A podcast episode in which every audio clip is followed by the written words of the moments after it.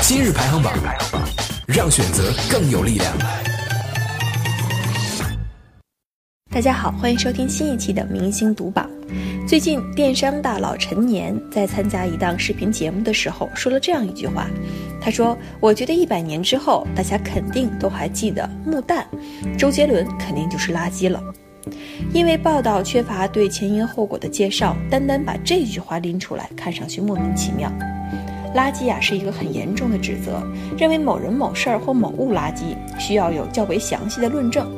如果陈年在节目中缺乏必要的论证而直接抛出了结论，只能说这个结论啊确实草率了一些。所有人都有表达的权利，陈年也不例外。但作为公众人物，在表达鄙视的观点时，还是要持谨慎的态度，不然的话，陈年说周杰伦是垃圾。周杰伦的歌迷说陈年是垃圾，这只能是对于权力的滥用，吵来吵去，最后只剩下一笔糊涂账。陈年的问题在于用木旦来对比周杰伦，脱离了正常的评价体系。木旦是诗人、翻译家，周杰伦是词曲作者、歌手。木旦一九七七年过世，而周杰伦一九七九年才出生。木旦的创作可以归类于严肃文学，周杰伦则是流行文化的代表人物。他们不在同一时代，不在同一创作领域，把这两个人强行的生硬对比，这是不妥的。十年前也曾有类似的对比，引发了争议。是北大教授张一武所说：“一个章子怡比一万本孔子都有效果。”后来张一武教授对这个观点进行了解释，他认为媒体和网友误读了这句话。他真正的意思是，同样是中国文化的代表，章子怡登上过美国新闻周刊、时代周刊，值得尊重。但当时之所以掀起轩然大波，关键原因还是大家觉得孔子不能拿来与章子怡进行对比。时隔十年，这次陈年骂周杰伦是垃圾，之所以激起众多网友的反响，和上一次一个章子怡抵过一万本孔子激怒网友类似。是把本不应该在一个评价体系里出现的人物放到了一起，而发言者根本没有时间或者机会来为自己的观点进行详细的辩解，便迅速被舆论的汪洋大海包围了。或许应该给陈年更多的时间，让他进行一次全面的阐述，但就以往经验看，基本上他是跳进黄河也洗不清了。仔细想一下。在陈年垃圾论的背后，其实隐藏着的是精英群体对于流行文化的一种看法。作家麦家曾说：“网络文学百分之九十九是垃圾。”这在当时也曾引起了网络作家们奋起还击。在压力之下，麦家不得不解释：网络文学体量很大，就算百分之一是精品，也是不错的成绩。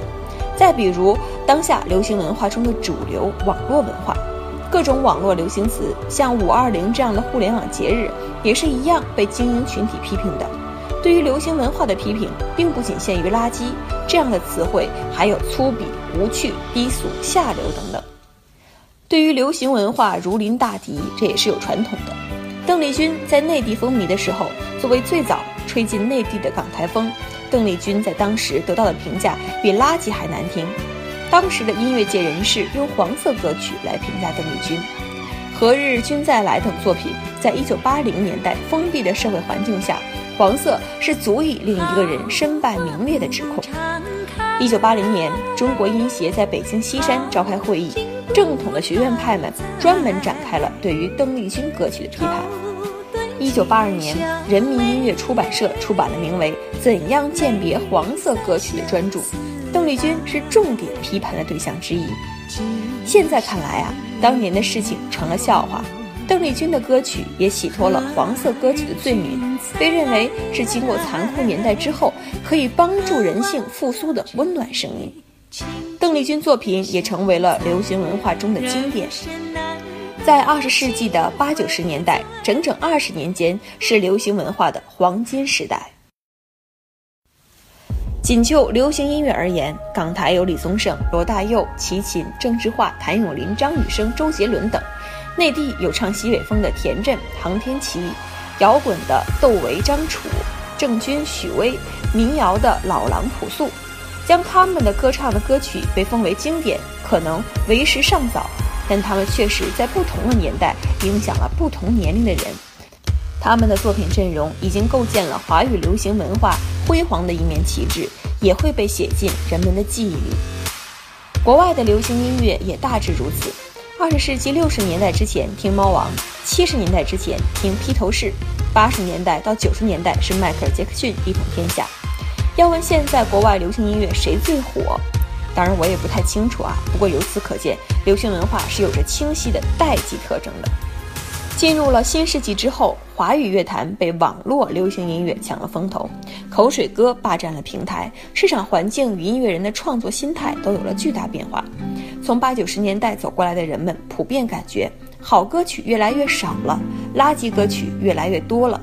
但这也只是年届中年者的看法而已，有客观的成分，也有主观上的判断。对于零零后、一零后们来说，上个世纪的歌曲他们并不太感兴趣。他们在寻找捧红自己喜欢的音乐人和音乐。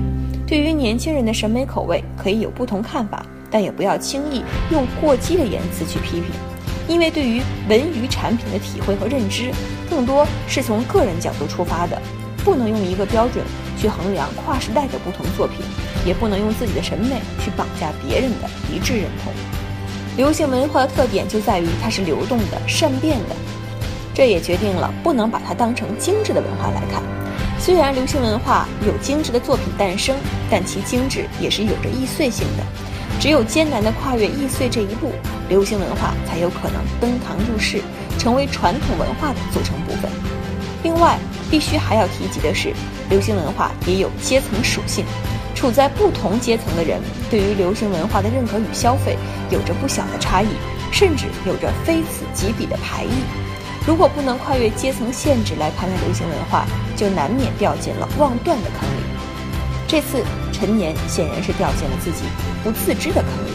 这些年流行音乐的确有很多垃圾，但是把周杰伦放在整个流行音乐或者流行文化的横切面上看，都不能用垃圾来形容他。